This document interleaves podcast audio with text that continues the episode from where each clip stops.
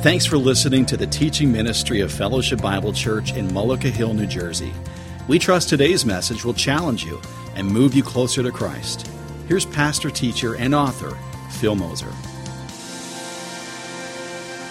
Well, I know you just got seated after being so engaged in worship and probably singing your lungs out, but I'm going to ask you to stand with me for the reading of the Word. Will you do that? As we're reading from Acts chapter four, uh, we'll pick up the reading in our text at verse thirteen. By way of reminder, here's the context. Peter and John healed a man that was lame. They preached the gospel. Thousands were saved. They've been pulled before the Jewish Supreme Court, and now they're being evaluated by that Supreme Court, and this is where we pick up the story. Now, when they saw the boldness of Peter, that is the religious leaders, when the, they saw the boldness of Peter and John and perceived that they were uneducated common men, they were astonished. And they recognized that they had been with Jesus. But seeing the man who was healed standing beside them, they had nothing to say in opposition.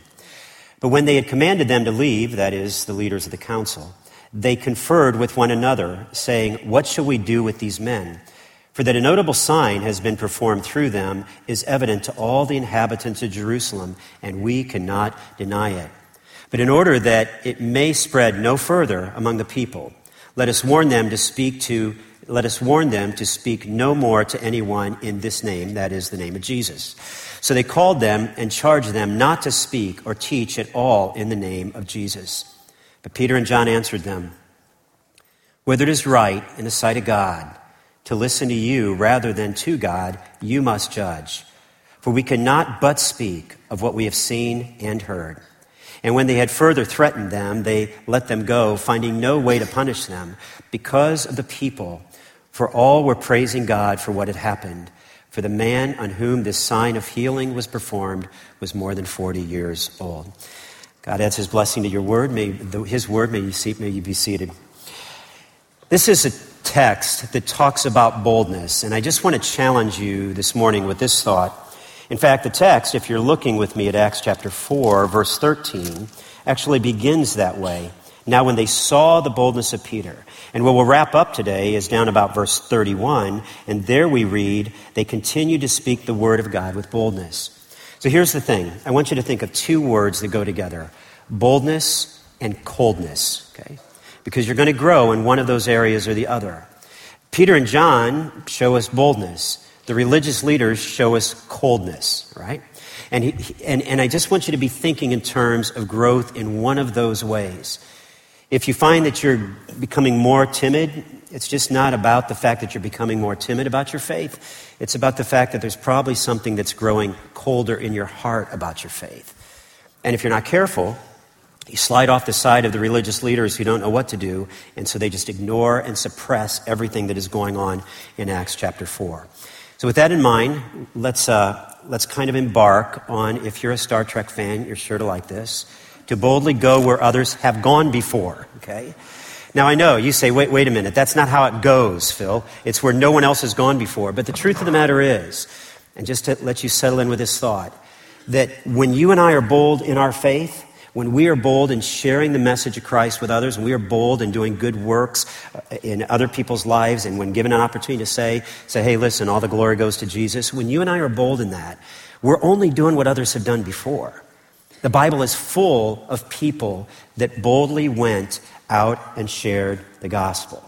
So with that in mind, let's just kind of unpack our text this morning and learn some things. Here we go. To boldly go where others have gone before. Boldness grows when we realize God works in spite of us. That's right. Our boldness grows when we begin to realize God works in spite of us. Now, for a moment, if you've ever said, well, well Phil, I, I don't really know what to do or how to share or how to talk to other people. I, I'm kind of hidden. I'm kind of private about my Christianity. I just want to remind you that if you're thinking you have to be a certain person before you can go and share, God works in spite of you, not because of you. Right? And I'll show you that in the text. You ready for this? You're going to learn a great Greek word today. And if you're a high schooler, you're not allowed to use this Greek word with your parents. Okay, here we go. Now, when they saw the boldness of Peter and John, they perceived that they were uneducated, common. The Greek word for common is the word idiotai. Okay. Ooh. Now, if you go home this afternoon, teenager, and you say to your mom and dad, hey, you're common, okay? That, that's not what you want to say, right? Because it is the word that we get our word idiot from. Now, for just a moment, uneducated is the word that's unlettered. It's mean, it means simply they hadn't been to college. They hadn't been to the training that the Jewish rabbis had been through. They were uneducated, and to them, the religious leaders, they looked like idiots. Okay. They were uneducated and idiotic, and they were astonished. You say, well, they were astonished because they spoke all this truth. Yeah, but they could tell that they weren't educated and that they hadn't necessarily been to the best schools. What they were astonished by was their boldness. Okay. Think about that for a second. That means if you're sitting back saying, wait, wait, wait, when I when I get enough together, then I'll share, then I'll be bold. I just want to remind you that is not the example of Peter and John. This is the Supreme Court in Jerusalem there. This is the highest religious court in the land. Can you imagine making an argument, if you've never been to law school, before our Supreme Court? Like you would go up and say, hey, I got something I want to say. Knock, knock, can I come in? Okay. This is where they were. And yet, they perceived them as uneducated, but they were not intimidated. In fact, if you have your Bibles, just look at how Peter spoke to them. Again, we talked about this last week, but go back with me um, to verse five in Acts chapter four. On the next day, their rulers and elders and scribes gathered together in Jerusalem with Annas the high priest and Caiaphas and John and Alexander, a big group of people. And when they set them in the midst, they inquired, by what power and by what name did you do this? That is, raise this man who was lame for his entire life, even though he's forty years old. And then Peter, filled with the Holy Spirit, said to them, here we go, rulers of the people and elders, if we are being examined today concerning a good deed done to a crippled man, by what means this man has been healed? No, Peter takes no credit. Let it be known to all of you and to all of the people of Israel that by the name of Jesus Christ of Nazareth, whom you crucified, whom God raised from the dead, by him this man is standing before you well. Okay. Wow. Like, I'm just trying to figure, it's it's not like Peter standing there saying, well, since you ask, I got to tell you, with his knees shaking. Peter just goes for it, right? He just goes for it. And they were astonished that they were not intimidated. They were bold in spite of the fact that they were unlettered, and in spite of the fact that there was seen to be there some commonness. And they recognized them. They recognized that they had been the ones who had been with Jesus. Wow. We'll come back there in the close. Let me talk about coldness, because boldness is where Peter and John were, but coldness was where the religious leaders were. Coldness, coldness grows when you think, when we think we're superior to others. Pure and simple. Coldness grows when we think we're superior to somebody else. The moment you begin to stand kind of in judgment is the moment that you are revealing there's a coldness to your heart, not the warmth of Jesus. In fact, I can show you that in one little verb. Here it is. Now, when they saw the boldness of Peter and John and perceived, that is, they made a judgment. That guy's not been to college. That guy's an idiot, okay? What's he saying? He's an idiot. They made a perception that they were superior intellectually to where Peter and John were. And whenever that happens, whenever that happens, you're reflecting coldness in your heart. Let me give you the second one. Here it is. Boldness grows when we discover God is working through us. It's not only that God works in spite of us, it's that he actually works through us. Look with me at chapter four, verse fourteen. But seeing the man who was healed standing beside them, they had nothing to say in opposition. The religious leaders couldn't say anything. Here it is. Boldness grows when we discover God is working through us. Just for a moment, can, can you put yourself in Peter and John's place? They're standing there. The Holy Spirit's filled them, so they're not intimidated, but they also have an incredible eyewitness standing right next to them. Like, if you want to have a problem with me, just talk to this guy. I said, in the name of Jesus, and this man stood up and he started jumping around, okay? Like, that's what happened. He was leaping all the way into the temple. Boldness grows when we discover God is working through us. Let me show you the coldness side, and then we're going to unpack this second idea a little bit. Coldness grows when we ignore the evidence that God is working through others. Now, watch the text and see what happens. They don't deny it, but they don't support it. That's what I call ignoring. But seeing the man who was healed standing beside them, that is beside John and Peter, they had nothing to say in opposition, but they didn't support it. All they did was ignore it. And may this be a really good reminder for you when you're talking to people in your family who aren't believers, maybe they're agnostic, maybe they're atheist. There is a great argument that God is real. And it isn't, though we talk about the apologetics and the argument and, and all the stuff that we see in the scriptures that makes him real. I think one of the greatest arguments that God is real is this. A changed life is the best argument that God is real. When you live before your family and before your friends and before your classmates with a changed life, and you're not in and out, inconsistent all the time, that's the best argument that God is real. And when someone says, hey, hey, how do you do that? How do you do what you do? You get a chance to say, hey, man, it's not me, it's God. A changed life is the best argument that God is real. Standing beside John and Peter was a man who for forty years of his life had been carried around because he was lame. And he's standing there. And he's just kind of smiling and saying, hey, it's me. Remember me? Some of you used to give me alms and stuff, but I don't need them anymore because I'm walking. Right? A changed life is the best argument that God is real. Now, we're just going to camp here for a little bit. When God is working through us, I just want to unpack that with some other ideas, right? God clearly worked through Peter and John, and here's what happens. When God is working through us, there's three words you need to remember: conviction, belief, and realization. Here's the first one, conviction. And by the way, just kind of let me set the context here, because now we're outside of that passage we read this morning. We're into the rest of the text. So just look with me at verse seventeen. But in order that it may spread no further among the people, let us warn them to speak no more to anyone in his name. So they called them and charged them not to speak or teach at all in the name of Jesus. Now, here's what Peter and John do with that statement, right?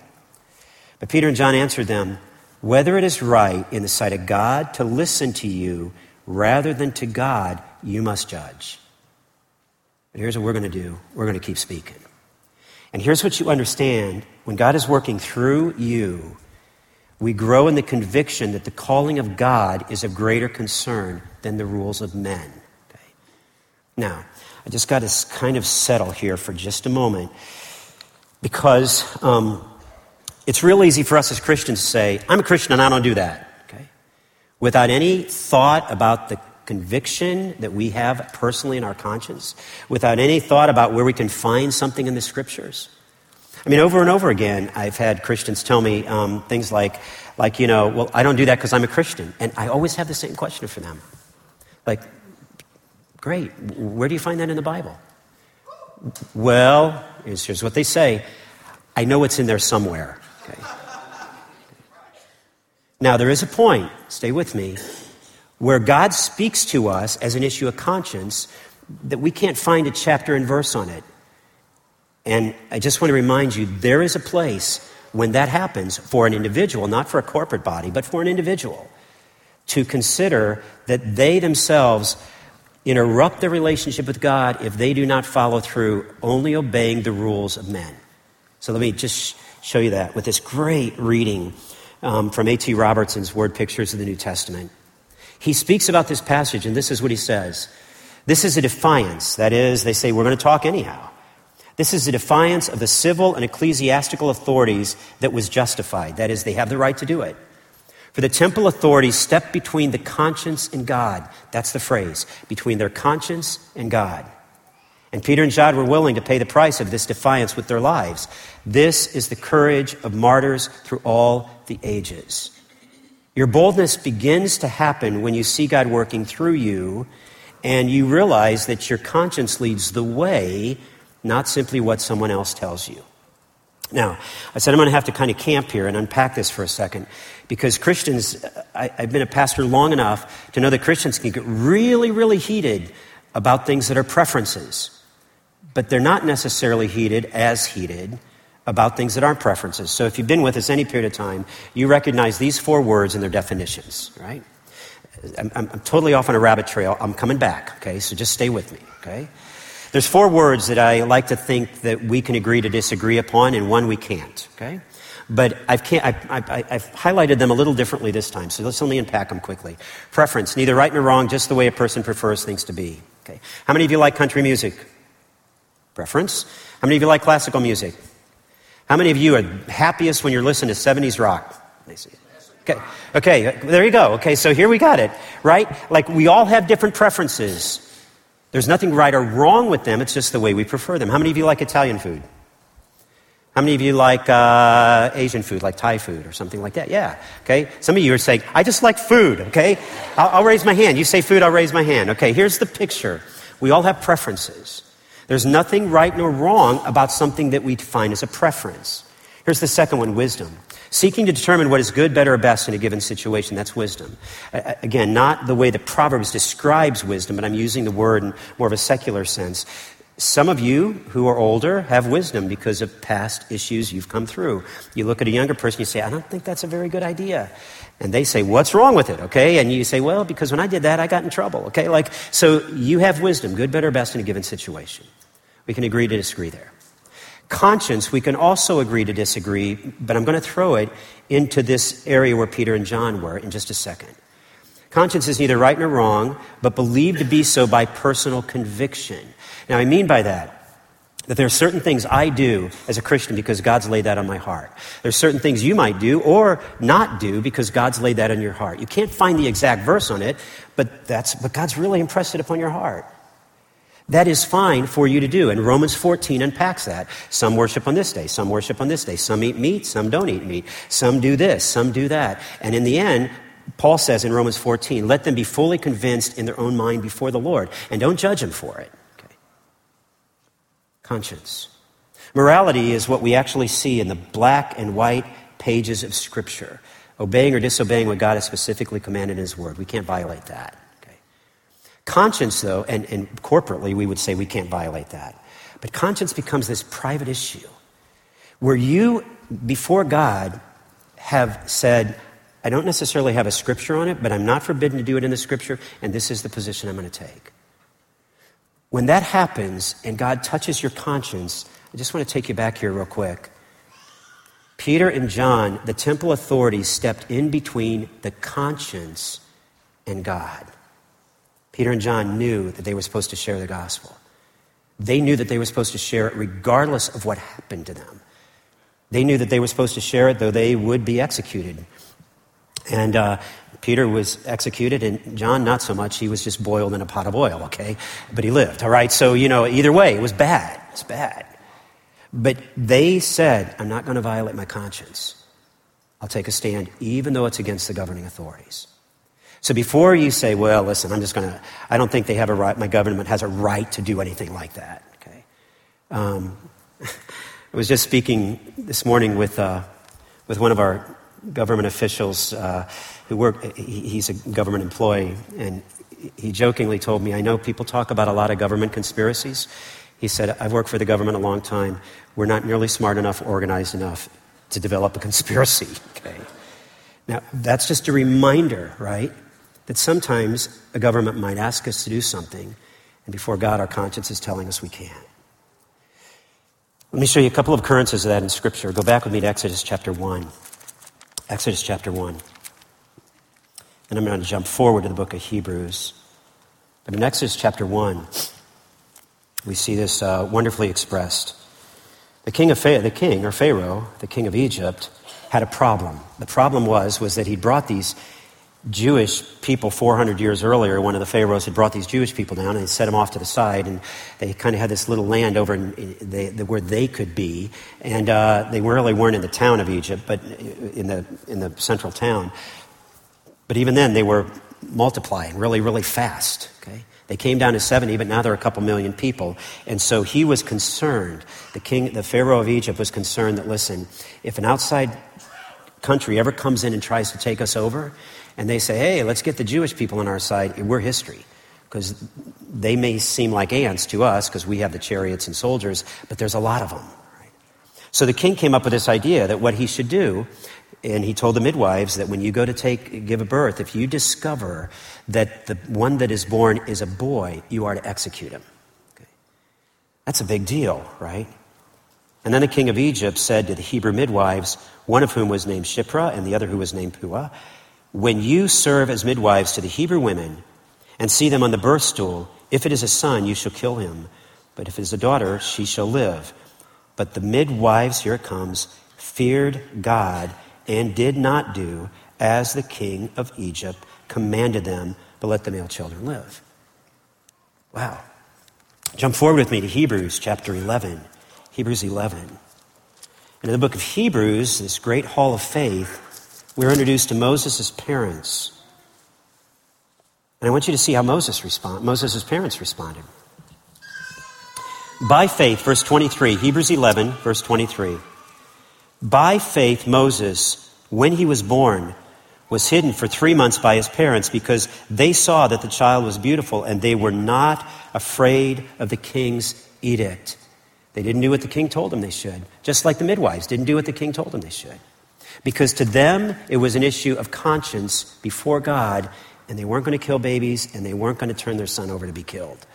In fact, even though it might cost them their life, they were going to protect. Right? Here's the picture. When the authorities step between you and your conscience, between your conscience and God, civil disobedience or ecclesiastical disobedience is acceptable. Let me give you a second idea here. We grow in the belief that what we have witnessed, we must share with others. We grow in the conviction that the calling of God is greater, is of greater concern than the rulers of men. But we also grow in the belief that what we have witnessed, we must share with others. I love this. Peter and John make the argument from the fact that they were eyewitnesses of Jesus. They'd seen him live. They'd experienced his interaction. They'd been there for his teaching. They'd seen his miracles. And here's how they make the argument. They say, "For we cannot but speak of what we have seen and heard." I love this. This little word cannot. That's the way our English translates it because they don't quite know what to do with it. It's actually the word power. I've explained this to you before. It's the Greek word dunamai. Um, it's what uh, Nobel named dynamite after because it's a Greek word for power. Um, it's the idea of dynamite. It's powerful, powerful, powerful, okay? But it's tied to something that is an absolute negative. It's as if they say, we we cannot but. We, we don't have the power to not speak. We have to speak. We can't do anything else. We cannot, because we, it's like, I don't have the power to do anything but speak. I can't compromise. I can't change. I've got to speak. It's an absolute negative on top of the word power, and that's how they translate cannot but speak. What we have seen and heard, and that's what they say. We saw things. We saw things. We heard Jesus say things. We can't help but speak these things. Remember how I said the best argument Um, for the fact that God is real is a changed life? We live out changed lives. That's what we do. This is where that boldness begins to be revealed in other settings. We can't help but give God the credit for what he did. We can't touch it. We realize there was too much providence involved. There was too much of God's sovereignty involved. There was too much other stuff involved. It wasn't about us. It was about God. And that's what Peter and John say. And then there's one final one here. And I love this in the text. We grow in the realization that God alone gets the glory. We grow in the realization that God alone gets the glory.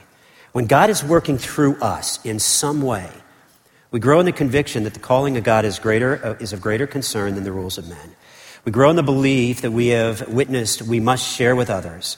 And we grow in the realization that God alone gets the glory. In fact, I'll show you that in the text. Here it is. And when they had further threatened them and let them go, finding no way to punish them because of the people, for all were praising God for what happened. When they stepped out of that Supreme Court room, their little room where the Sanhedrin met off the temple, um, and they stepped out, they stepped out into a crowd of thousands of people who had just trusted Christ, and all they were doing was praising God, right? They couldn't stop talking. I mean, I don't know, this is probably just me kind of putting our culture back in it. But can you imagine the guy who was, uh, the guy who'd been lame for forty years walking around? Hey, can I get a selfie with you? Like, you're the guy who was born lame for forty years, right? Can, can I get your autograph? You want to come to my house for dinner? I just want to hear what happened, right?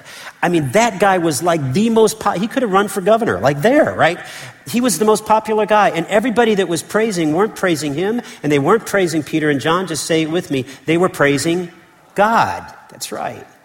They were praising God. Because God had worked through Peter and John. Now, let me stop right there. You can say, Phil, I've never really seen God work through me like that. I'm going to give you the simplest way that every single person in the room could let God work through them starting right now. Okay, you ready for this? How many of you from time to time have been aware of someone's hurt or pain or problem? Can I see your hands? Okay. Everybody's hands should be up, okay? Or else I, I don't know where you're living, okay? Okay. We're always aware of somebody's person or issue or problem. This is the simplest way, and this has never failed me. I'm just saying this. In thirty years of ministry, nobody's ever denied me this. When I know that someone has a problem, and um, they don't even know that I'm a pastor, but I heard they have a problem, and I inter- interact with them, or sometimes you know what it's like. You're standing there at Heritage's or Wawa, and somebody just looks at you and says, man, you've had a, you think you've had a bad day, here's my day, and they just start unpouring, right? Or you see them kind of crying, and you just say, hey, can I help you with something? And they fall apart. All you have to say is this: can I pray for you? That's it. Can I pray for you? Five words. Can you just say those with me? Can I pray for you? That wasn't that hard, was it? And here's what they're going to say. Absolutely. That'd be great. Now here's the next part. And you want to see God work, this is where he works. Say, can we do that now? Say, whoa, whoa, whoa, whoa, whoa, Phil. Prayer's private to me. I don't pray in public. You want to see God work? You stop with a person who is hurting. In the Wawa and Heritages, you put their hand, your hand on their shoulder and you pray for them. Just right there. And I can almost promise you this, because every time, nearly every time I've done that, when I've said amen, I look up, they're crying. Why? Why? I'm not an eloquent prayer guy. Like, I, you know, I, it's not the eloquence of the prayer. It's the fact that God in that moment is working. Right? And I'm telling you, it's that simple. Most people who have said, yeah, you're in my thoughts and prayers, you're in my thoughts and prayers, the person who says, can I do that right now? Can I do that right now? You say, Phil, I don't think I have the courage to do that. Okay, I got great. I got, I got a great way for you to do it. Go home and practice. You say, what do you mean, practice prayer? Yeah, practice prayer. Just imagine, there's the guy in Wawa. He said he had a problem. You're going to pray for him. Hey, Frank, can I pray for you? Yeah. Can I do it now? Yeah. Lord, be with Frank right now and just pray. Practice it. You say, well, that seems weird. Okay. I take weird over disobeying, okay, when God asks you to pray for somebody. This is the point. You have the opportunity to see God work through you. That's right. You've already learned. You don't have to be eloquent. You can actually be an idiot, okay? And still, God can use you. That's it. And the more that Peter and John realized that, the bolder they became. Finally, this: boldness grows when we affirm God works in us. In spite of us, through us, in us. Oh, by the way, I have to read it because it's just too good. Um, but let me take you back to how these people praise the Lord, okay? Um, Acts, I've got to get out of Hebrews. Let's go back to Acts chapter four for a second. Let me show you this, how they praised the Lord. Just listen to this. When they were released, verse twenty-three, Peter and John, they went to their friends and reported what the chief priests and the elders had said to them. And when they heard it, they lifted their voices together to God. Okay. Everybody in the room starts this, right? Sovereign Lord, who made the heaven and the earth and the sea and everything that is in them, who through the mouth of our father David, your servant, said by the Holy Spirit, why did the Gentiles rage and the people plot in vain? The kings of the earth set themselves and the rulers were gathered together against the Lord and against his anointed. They're actually praying out what happened to Christ.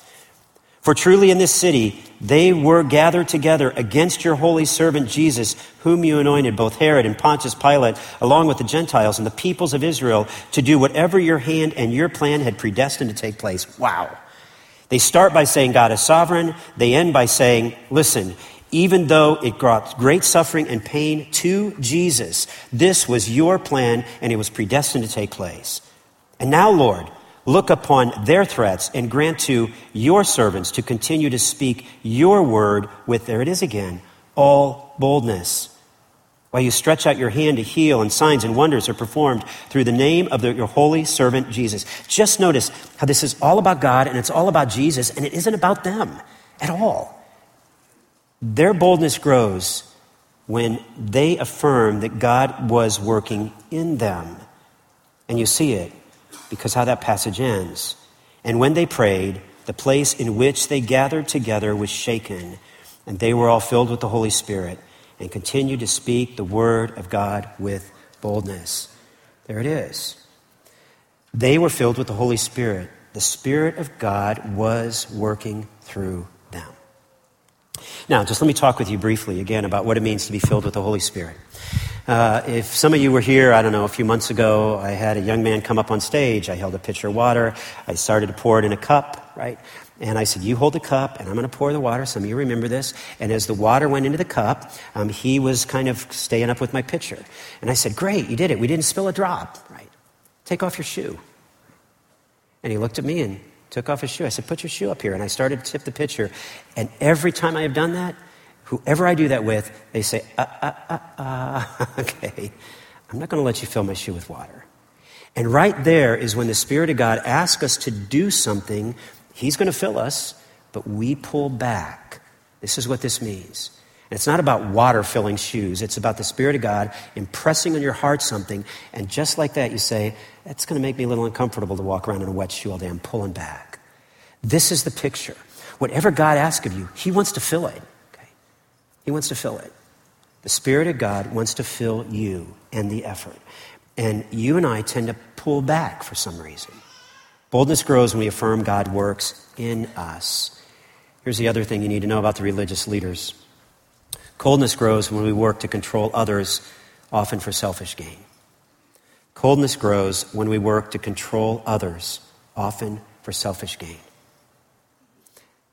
This is just really a remarkable little vignette of Scripture, because the religious leaders do not know what to do but threaten. That's all they can do. They can't deny the miracle. They can't figure out the boldness. They they don't know what to do. But they do know this, that, that just fifty days earlier, they killed Jesus so that this wouldn't happen.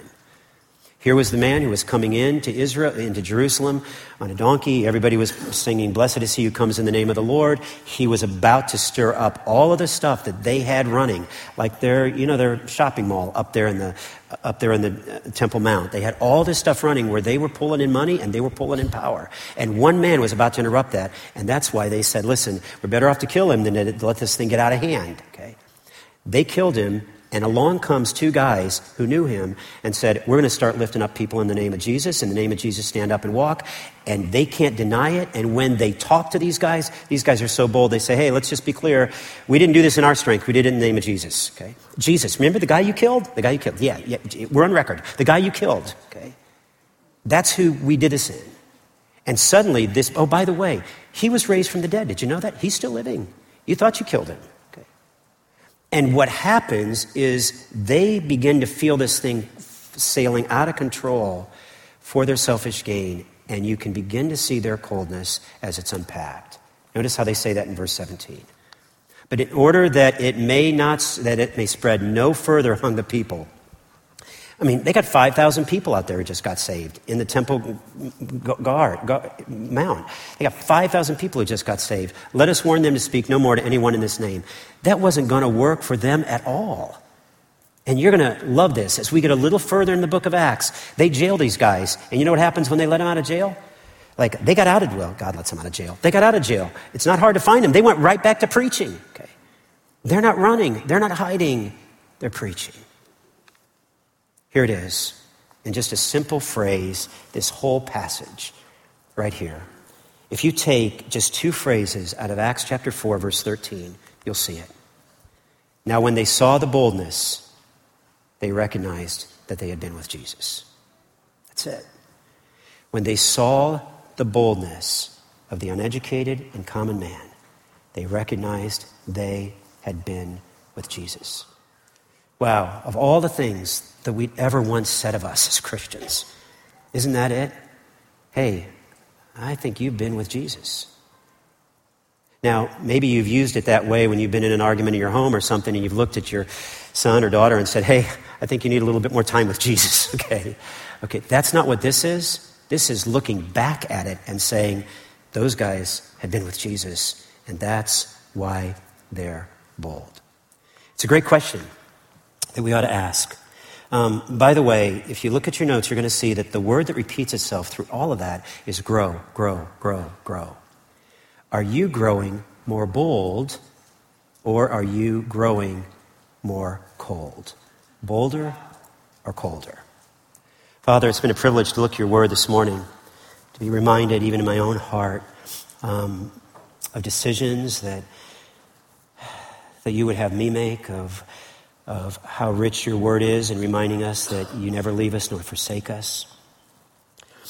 Lord, it's just a great reminder that um, we have no idea what you're going to do, but we know that you ask us to go boldly. Lord, even this week, I'm just imagining what it would be like if hundreds of people just stopped and prayed with somebody just because they saw they had a need. What if we just prayed for them? And what if that person we prayed for began to see, began to see your, you miraculously working in their life? What, what might that do for your kingdom? So help us, Lord, be bold. Let's not be ashamed of being believers. Help us have Peter and John's boldness. Help us make decisions as an issue of conscience between us and you, as a means of conviction. May we be known because we're bolder, not because we're colder. In Jesus' name. We trust you've been encouraged by today's lesson.